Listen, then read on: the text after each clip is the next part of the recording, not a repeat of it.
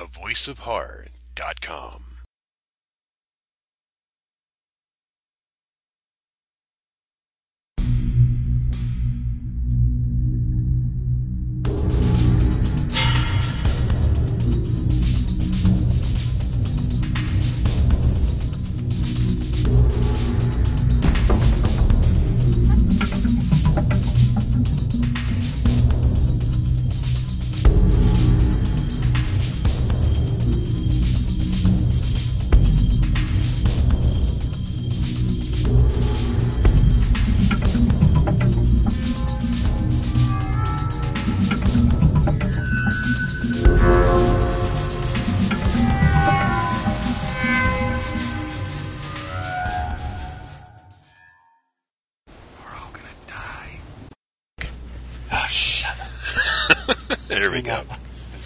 Hello, everyone. This is Scott Geider. My very special guest today is director, writer, producer Jeff Freeman.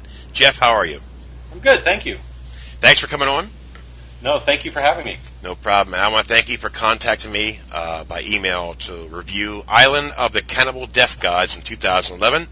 Um, like I told you off the phone and in my review, um, there's a, I'm not really a cannibal fan, except for like there was a, a real good story behind it. And uh, I was watching this film, like I told you earlier in the review. You know, it was it was borderline average to me. Okay, but then when something happens at the end of the film, it totally jumped my score because it was brilliant. I don't want to get too much content, too much talking about it too much. I don't want to ruin it, but a job well done, Jeff. Thank you very much. And uh, do you want to give the listeners an idea? I'm sure a lot of them can figure it out as cannibal in the title, but do you want to give the, the listeners an idea about what the what the movie's about? Well, sure. You know, the, the funny thing is, I'm not actually a fan of the cannibal film either. And uh, I had a, an earlier interview I did with someone that was that would, was asking me all these questions about, you know, how, well, you know, which of the cannibal movies influenced you, and you know, were you a fan of the European and the Italian cannibal movies and stuff? And I'm like, I'm not really a fan of cannibal movies. It's just that I had an idea for one, and you know, and a lot of it was built around the uh, the ending that you talked about and everything um, about the original idea I had, and it just blossomed from there. Um, but basically, what motivated me is, is this is my first feature, and um, the I've done some shorts that hopefully no one other than film historians well after I'm dead will ever find or see. And so when I thought about what I wanted to do with my first feature, the first thing I wanted to do is I thought, well, you know what? I'm, I'm a I'm a lifelong fan of science fiction. I'm a lifelong fan of horror. I mean, since I'm a little kid, I used to love all the old Universal monster movies and the Godzilla movies, and uh, and I still think the original Day the Earth Still from 1951 is the best science fiction movie ever made. Uh, so I was a fan of, uh, and I'm not that old, but you know I saw it on TV and reruns, and uh, so I said, well, what do I want to do for my first film? Well, you know what? It, it just makes sense for me to do something fantastic, and horror is a good way to start. And I said, well, you know what? Let me give it a shot. And, and honestly, probably this film's a little more suspense than it is horror. Right. Yeah. So um, that that's what inspired me. All watching all those films as a kid growing up, and I said, you know what? It's just these films are just so fun, and I loved them so much as a kid. These B horror movies from all over the world. I said, that's what I got to make. Yep. Well, like I mentioned in the review, you know, when the movie starts off um, with the airplane and you have that music in the background, you know, playing. And I said in the review, it reminded me of Planet of the Apes, the music wise. You know, late '60s, late '70s, and you know, it just I don't know how to explain it, but you you don't see that too much in today's films where you you, you threw in old music, whatever. Well, what what I got is I was lucky enough that early on in the process, when I was first casting and looking for crew for the movie, uh, an incredibly talented composer arranger by the name of Michael Patterson out in L.A. saw my post. He said, "Jeff, I'm a fan of these old B horror movies. I'd love to score your film for you." And I said, I just flabbergasted. I'm like, "Yeah, of course." He actually had done some work that's been on national television with CBS, and I said, for ha- to have him score the film was incredible. I let him take free reign with it. I said, just give me something that reminds people of those old movies. Just, you know, a soundtrack that would, you know, reminisce about the 60s and 70s drive-in horror. And he went nuts with it. And every time he'd send me a piece of music, I'd be like, wow, holy crap. ex- and tell you right, that's what made the movie really interesting. Starting off is the music, because then it it got you in that mindset that you're watching something from the '70s when it's actually 2011, and that's what I thought was really incredible for this film. You know, like, like I said before, you know, I started watching this, and you know, and I read reviews on IMDb, which you know, I go kind of nuts on some of the things that people say. I try to keep my composure because it's ridiculous how some people, you know, but watch this, and I, it was really interesting. The cast of characters was interesting, and then, like I said before, when it gradually started getting towards the end of the film, and then right at the end, I kid you not, it was like an unbelievable moment. I turned around and looked at my follower and I went, "Holy shit, that was perfect." I mean, you you wouldn't expect that to happen, and I I emphasize that to listeners right now. Anybody who I recommended to get this film to review for your podcast is keep in mind that you can't take it serious, serious now, but when you watch this, keep an open mind and wait until the end. It's going to change your whole perspective on the film. That's all I. That's all I got to say. You know. You know the, the the funny thing was, and one of the early reviewers um, of the film got this. I, in fact, I think it was the very first person that reviewed the film, and he got. I mean, a lot of people say, "Well, Jeff," and, and I heard this initially when I did it screenings, like Jeff, man, it's kind of slow in the beginning. I said, "Well, yeah, but that was in, that was intentional." Right. And I said, you know, if you go back to any of the old 50s sci-fi movies, um, and, and I'll quote a great one right off the top of my head, um, uh, Earth versus the Flying Saucers, the Ray Harryhausen spectacular uh, with, you know, some of his uh, stop motion animation. And if you look at the movie and you watch it, right at the beginning of the movie, the main characters see a flying saucer. And then it's nothing but dialogue for like 25 minutes. Okay, until the next science, the next flying saucer encounter. And I said, that's the way all old 50s sci-fi was like. You know, you'd have some big event right at the beginning, and then nothing would happen but like people talking and building up, you know, the story. And then 30 minutes into the film, that's when things would start happening again. And, Right. and I said, you know, if I'm if I'm really going to pay respect and and and you know homage to those type of films, that I've got to play it that way. Right. And then, uh, if you want, we can talk about some of the characters. Uh, you have Stephen Brack. He played Stephen Steve McNeil. Okay. He was like this, um, an agent, but like all agents, they get rid of the old and bring in the new. Well, at least he thought he was going to, until after this disastrous cruise. Um, then you had Ke- uh, Keenan Browder, who played Dave Parker. You had Cassandra Burton, played one of the cannibals. Lisa Eva Gold, playing one of the cannibals. And then the one I want to ask you about, she played a character of Robin Murphy, Florence Lemerle. Mm-hmm. How did you ever come across her? Well, it's actually um, we had done the initial casting, and um, and you know probably had about forty actors show up for the casting, and most of them didn't really fit the bill of the characters that, that I'd written. Um, Steven was in the initial casting; he was perfect for the role. Mm-hmm. Um, uh, I'm trying to think who else: Cassandra, Lisa, um, uh, Allison, who played the Cannibal Queen, was in it from the very beginning. She's actually someone that I knew outside of the film, and um, but then I got a, uh, an email phone call from Flo, and she was like, I'm, I, I really am interested in your project. Can you contact me? I'd really like to to talk to you about it. And I said, sure. So I met her, and she was just so bubbly and enthusiastic and so interested in doing it. I said, well, listen, let me keep you on deck because I already have a woman to play the lead, and I did. And then this woman, like three days later, had to drop the project. I said, okay. So I, I, you know, Flo stepped right in, and it was a great choice. It ended up working out phenomenally. And then you have William Newcomb, played Wild Bill, Derek Pixley as Deadly Derek, and Bo Yachty as Badass Bo. Now, that's kind of a misleading title for uh, Badass Bo because he was more like a scaredy cat. well, you can't use the word, I think, because for your general audience of your podcast, what he gets called several times in the film. Right.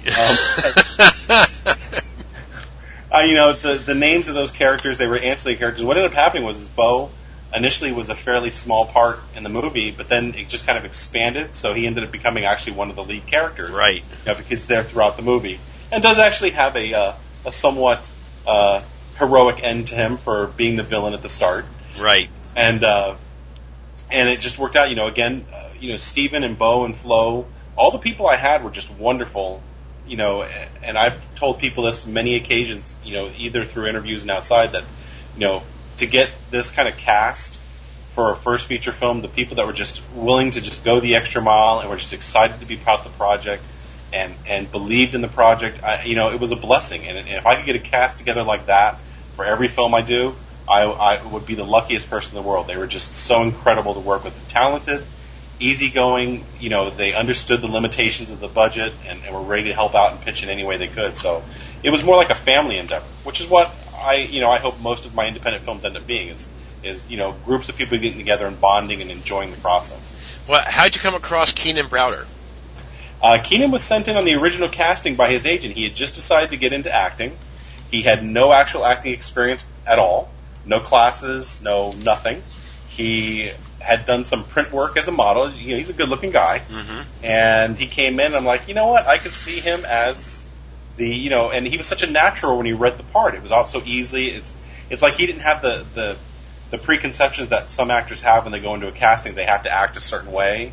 So he was just so laid back Right. and so natural. I'm like, well, geez, this guy's like one of the best people reading because he doesn't really, he's, he's not really reading like an actor. He's reading like a guy. Right. So it, that was that was just a lucky casting. And of course, Derek Pixley, his uh, brother-in-law. How was he? Uh, well, no, his brother-in-law was uh, that's not Derek Pixley. That's Derek uh, McLean. Oh, excuse me. Yeah, Derek McLean. Uh, he actually had some theater training. It was referred to me through Allison, my Cannibal Queen. She's like, I have this guy. He's a really great actor. Uh, I know you haven't cast all the parts yet. Would you give him a chance? So I, I met him and we chatted for a while. I told him about the project and he read. And then again, you know, it's just another person that came across. The best thing about the leads is they came across as so natural. No one came across as hammy, um, except in the way that I made them in the script. You know, Right. the, with the deadpan uh, dialogue and everything. They're just also natural at what they do. So it was just really great working with them. Very minimal direction required. It's excellent. You know. Um, now, how long was the shooting for this? I, um, you know. Well, we only we only shot weekends, um, uh, and so it was probably about a 16 day shoot total. Uh, normally it was about a 12 day shoot, but then I there were a couple of scenes that I didn't like in the final cut, so I actually was able to get the, the, the actors together a couple more times to reshoot them uh, until I was finally happy with it. And um, but you know this is this this was probably an incredibly challenging shoot just because most of it was outdoors. Uh, we had some extremely severe weather the year I shot down here in South Florida that, that we haven't seen before or since. Um, and it was just, you know, we had to cancel whole weekends of shoots just because of bad weather. You know, and you won't normally hear that in South Florida, but that was the case. Wow. Yeah. Again, you know, I can go on forever. You know, watching this, and again, the endings. Like, you know, I told you on the phone after I reviewed this, and I said, you know, I said if the ending wouldn't have came like it did, my whole. Well, I said in the review too. My whole thought of this film wouldn't be the same if it wouldn't be for the ending. Well, you know, the funny thing is, is that the ending I'd already conceived, um, and that was actually kind of how the film got built around it. And then I had the good fortune, probably about two years ago, a year after, you know, about two years ago, about three or four months after principal photography had been ended, and I got to meet Herschell Gordon Lewis. And now, of course, I'd been inspired by Herschell's works too, being familiar with them from his work back in the 60s and 70s Mm-hmm. and uh, and we sat down and chatted. He did an interview with me um, for my webpage, and he one thing that he said to me that stuck to me, and it just kind of it just happened to be a, a mesh between what I'd already done. Is he goes, Jeff, any good horror film has to have a gotcha moment where you you just shock the audience. Okay, it doesn't matter what the gotcha moment is, but it's got to be one where where you, you the people are just sitting there, and all of a sudden you come out of them at left field, and boom, and I said, you know what, Mr. Lewis, I, I think I've got that in my film. I think most people will not expect what they see. Trust me, you don't. And that's, again, what made the movie so remarkable from the time I started until the time it was over. I was like, oh, wow. Fantastic idea. Well, know, thank you. No problem. And again, listeners, you know, when you watch the film, okay, um, stay with it because what you think it is and what it ends out to be is completely opposite ends, and just and the, amazing. And the whole thing is, you have to watch the whole film because if you don't get the build up to it, it doesn't make any sense. It doesn't Right. shock you. Right. I was like, get out of here. I mean, I, I, you know, it's funny when you watch a film, certain films that I watch, that they always seem to stick with me. And when that scene came up, it sticks with me even today after I saw it a couple of days ago. It's like, oh, you ruined the moment. Or, well, I can't get into detail exactly what I'm talking about, but brilliant, brilliant. And you know the best way is to not only to download the movie and watch it yourself or to buy the DVD, but you really should buy copies for like your closest hundred friends. Everyone should do that, and that way you can have like a good support group to talk about it. Boy, that wasn't self-serving, was it?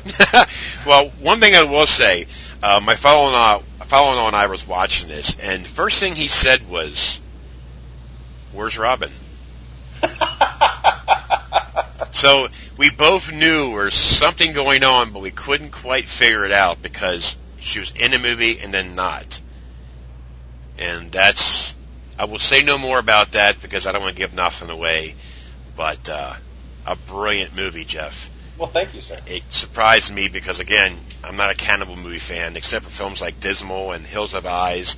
It's probably as far as I go because there's some really, really super low budget junk with cannibals, and I get so turned off. You know, there's one way to make a movie, and there's another way a movie just to make it, and cheap special effects for cannibalism movies does not work. It just it does not work for me. Well, you know, it's it's funny. Uh, I'm hoping that that this will. I don't expect to spark some new revolutionary movement in horror film for cannibalism, um, because it seems like right now the cultural consciousness is pointing either towards zombies or uh, or glittery vampires. um, so that's uh, you know, but Glittery. there's so many there's so many different. Yeah, well, unfortunately, that's that's where it is. Gag. Um, I can't say anything. She's making a hell of a lot more money than I am. Uh, well, but um, uh, but you know what? If it if it does make people think, if it if it does nothing else but make people appreciate some of those movies from the '60s and '70s a little bit more, I'd be happy because there's there's just such a if, if you can step back from our need to see you know incredible special effects with CGI and explosions and everything, if you can if you can step back from having to have that kind of a thing, you know, there's so many good movies from that era Mhm. that just buried now, and and people don't realize just how great all these films were, and and how Hollywood just keeps recycling the same ideas over and over again. Yep. And um, and I told people, I said, you know what? There was another film shot down here in the '80s. It, it became it made two actors' careers. Actually, it was called Body Heat Yep. and Kathleen Turner and William Hurt. And that was actually the, the film that started their careers, the sultry, steamy, you know, hot, you know, nude romance and everything shot down here. And until I went to film school, I didn't realize that movie was simply a remake of a 1952 uh, movie, I think, called Double Indemnity Yep. with MacMurray and Barbara Stanwyck. You know, and I'm like, this is Double Indemnity, but with Kathleen Turner naked, which I appreciate. I love Kathleen Turner naked, but like it's the same movie, same plot, same you know, same setup and everything. So they just they're just pulling, you know, the same thing over and over again. So originality is something that we really need in uh, in movies, especially independent film. Now, I want to ask you a quick question. Um, some of the some of the reviews that you've gotten, what was the most common denominator? Um, most of it was, you know, most of the common denominators access from I've gotten from the reviews were basically uh, similar to what you said in that in that it, it's you know people appreciate that I'm trying to to to pay respect to these films from the, the 60s and 70s. You know, it's it's it, it really is an homage film. And when people say, well, you know, is it like you know something that Mel Brooks would do? I said, no, Mel Brooks would do his films. You know, he paid respect to his films in those times, but they were parodies. You know, Blazing Saddles, Young Frankenstein, uh, High Anxiety. Those were all brilliant films, but they were all parodies of the genres. You know, Young Frankenstein was a parody of the old Universal monster movies, and Blazing Saddles was a parody of the Old West uh, movies. Um, you know, because the characters are played over the top, they're played sarcastically with silly situations and dialogue and everything. If you're going to make an homage film, you actually have to play it straight. You know, you have to, to take it and say, okay, well, I'm going to make this kind of movie, and that's the way it's going to be. You know, over the heavy you know, overly dramatic dialogue, you know, the the semi poor production values. You know, you have to just play it that way. But then, of course, I did kind of spoil it a little bit with the big ending. But but Right. that you know that's that's how those films were made. I mean, you go back and look at any of those movies. You know, uh, the man X, the man with the X-ray eyes, and uh, Doctor Phibes Rises, and um, you know the the very very original Last Man on Earth with Vincent Price. I mean, you know those are all phenomenal films, and and and they're played very straight and very dramatic, even though they may seem a little silly to the modern viewing culture. Well, you're right. I mean, that, that's like a lot of these young kids today. You know, my kids in general. I mean, the 19, the 25 year olds. You know, when they when I tell them about the 80s movies, you know, it's like every one of them make a face. you know, movies from that long ago, Dad? That's like a hundred years, the '80s. Right, and back, Uh, back. I mean, I'm sure you and I are in the same wavelength as far as '80s movies. I love '80s horror. I love '80s movies, period, because like anything else, we grew up in an era, so we can relate to what they were wearing, to the ideas, to everything. And same goes for music. You know, I mean, my, my kids are into that. You know, that Kid Rock and the Eminem and, and, and stuff like that. There, it's like, God, it's horrible. Come on, people. Come on, kids, wake up. Listen to some real music. You know, it's it's, you know, this movie here. I think um, the age group that's going to be able to uh, uh, to enjoy this was. Pro- I mean, I, I could be wrong, but maybe some of the younger generation might, might appreciate this. I don't know, but people who grew up in the the 70s and the 80s and the, like the Planet of the Apes type stuff, the, the music and stuff, and anything from the 70s and the 80s, they'll probably be able to relate to quicker than the young generation. Am I about Well, right? Oh yeah, definitely. This movie, you know, this movie definitely would appeal to someone in our general age group, just because the idea is to, re, you know, and even some of the promotion I've done online for the film and everything, I, I, I really reference the old drive-in theaters. You know, kids today uh, and younger people today, they don't get the idea of, of you know, they're used to going into theater with uh, big comfy seats, uh, with stereo surround sound 5.1 Dolby Digital, and now Mhm. it's even going any higher than that with DTS you know, stereo and, and everything on their, their speakers. You know, there was something that was just so special about sitting in your car with that big rusty metal box hanging off your window. okay, playing the music that prob the playing the, the sound from the movie on on a screen that was as big or bigger than an IMAX screen. Um, you know, because drive-in theater screens were you know 40, 50 feet tall Right. and, and twice that wide.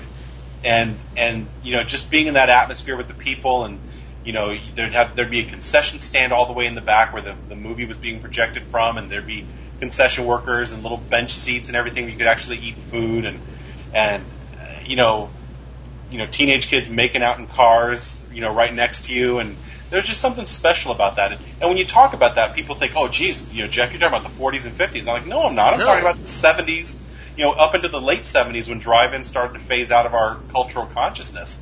You know, I went to a drive-in. I saw Star Wars in a drive-in. So we're talking at least 1977 when drive-ins were still, you know, really popular in the culture.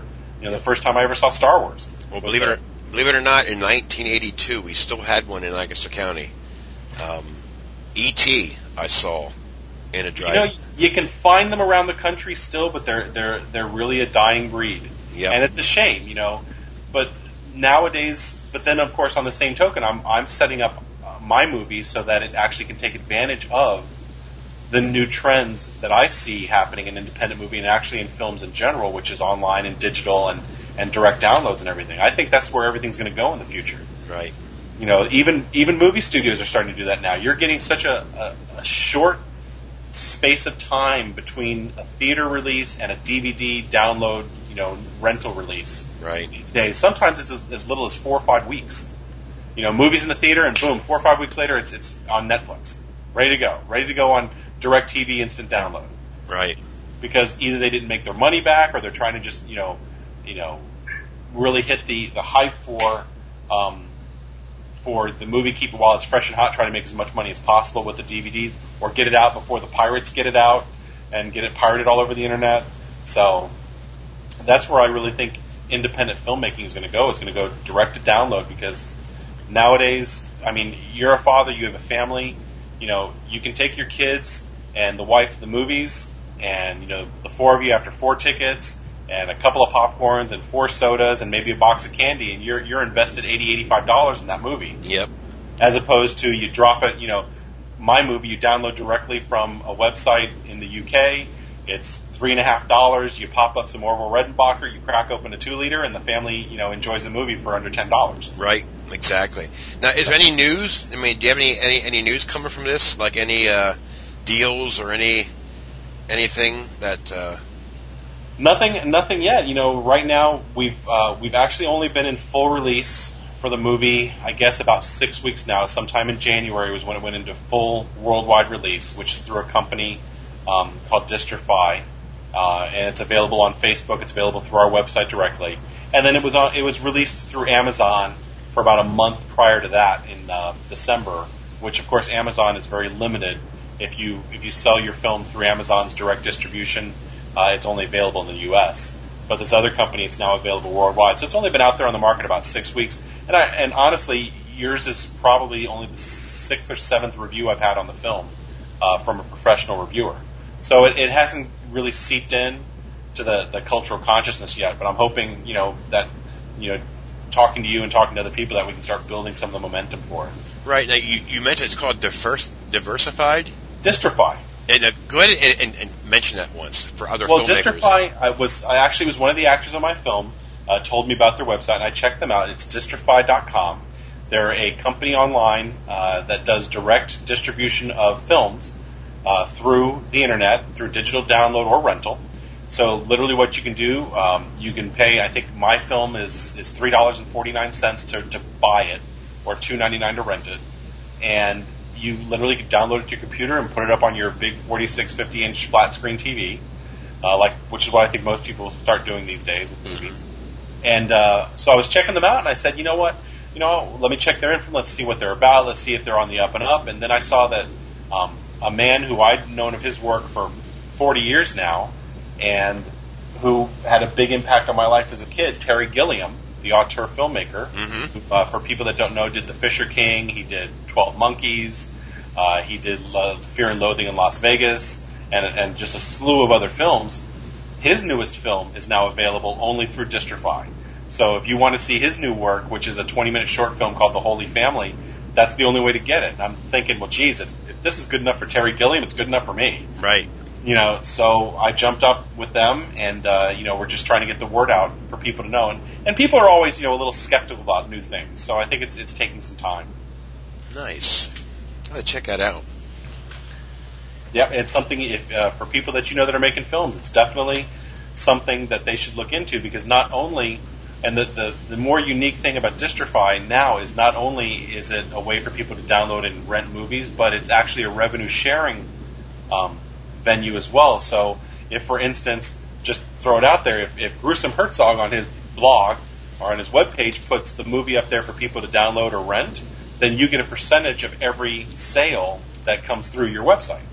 You actually Wow. share in the revenues of the of the sale. Interesting. Yeah, it really is. I mean, you know, you if you really love a movie, you can actually help promote it and make money from promoting it. That's that's that's such a great opportunity for not only independent filmmakers but also for the fans of the independent filmmakers. Um, I've got to talk to some really wonderful people since I made Island. You know, just chatting back and forth and becoming aware of their work. Some people that you interviewed uh, recently from Beware the movie, Jason, and uh, and some of their actors. A couple of young ladies up in Canada, the Soska sisters, which I saw you done an interview with earlier. Uh, their film, and uh, you know, to you know, they've been able to get mainstream distribution for their works, uh, which is great. You know, that's a wonderful opportunity to get your film out there and you know, and get it in Best Buy and and whatever places are still selling DVDs. I think there's like one or two others maybe in the world, and um, and then um, to get that kind of exposure. But you know, for the independent filmmaker to be able to go through that route and be able to have people promote your film is great. Wow. Hmm. Yeah, I'm gonna check that out because that's um, that's good info for me because I do talk to a lot of filmmakers that might want to go another route and uh, it might pay the- it might the- pay off. is, with independent filmmakers, unless you're an established name, you have to be really careful. You know, i there's a real danger that you might sign an agreement that that costs you all the rights to your films in perpetuity for a small amount of money. And, and Lord knows who wants that. Right. you know, you know Spielberg and Lucas and Tarantino and, and Michael Bay and, and all those guys, they can pull the big Hollywood distribution deals, but for for the rest of us that are not uh, making hundreds of millions of dollars on our features yet, uh, you got to be careful. Hmm. I would definitely check that out. But I do want to thank you for coming on. Um, oh, I, I really appreciate the time you gave me. No I problem. Talking to me. No problem, Jeff. Again, the film is a surprise for me. More of a surprise when it came to the final conclusion of the film, and I think a lot of reviewers that I recommended to you, and probably more to come afterwards, because you know when one person recommends, the next person does it, then hopefully that will get a virus on the Facebook for people to want to check out the film, and it can generate some more interest. But I thank you very much for contacting me and asking me to review the film. Um, I wish you all the best, and I can really see this thing starting to get out there. And you're always going to have the naysayers and the people who don't understand, you know, and that's mostly the ones that basically like to watch top top top dollar movies, you know, and they might not quite understand. But uh, the whole bottom line is you have the montage of the 60s and 70s style. So people who grew up watching the late 60s and the 70s and even the early 80s would be able to relate to this film a lot faster. Well, thank you very much. No problem, Jeff. You take care of yourself. You too. Bye bye. Thank you.